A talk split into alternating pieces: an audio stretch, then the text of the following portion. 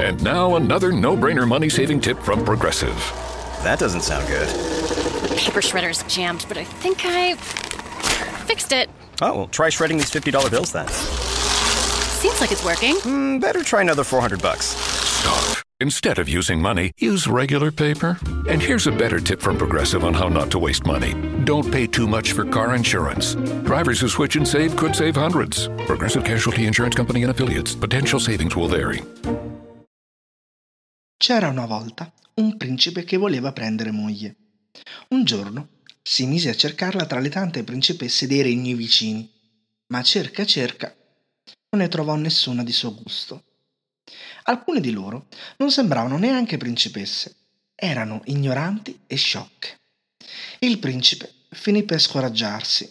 La regina, sua madre, cercò di consolarlo. Vedrai che prima o poi troverai la persona giusta, degna di te. Una sera, mentre infuriava un temporale, qualcuno bussò alla porta. Era una fanciulla molto bella, dall'aspetto delicato con i vestiti inzuppati di pioggia e sporchi di fango.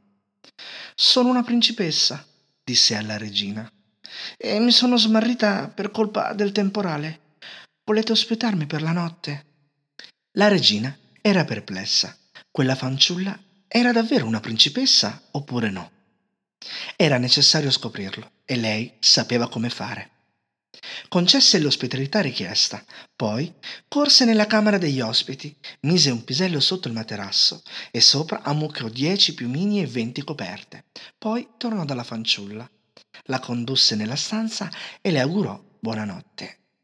La mattina seguente la regina andò a svegliare l'ospite e le chiese se avesse dormito bene. Mm, no, maestà, proprio per niente, si sentì rispondere non ho fatto altro che girarmi e rigirarmi per tutta la notte, perché nel letto c'era qualcosa di duro, così duro che sono piena di lividi. La regina esultò.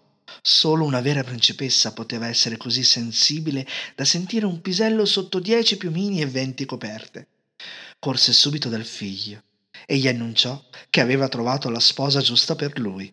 Il principe ne fu felice perché la prescelta era proprio come voleva lui. La principessa acconsentì subito a diventare sua moglie. E da quel giorno, per merito di un pisello, un principe e una principessa furono felici per sempre.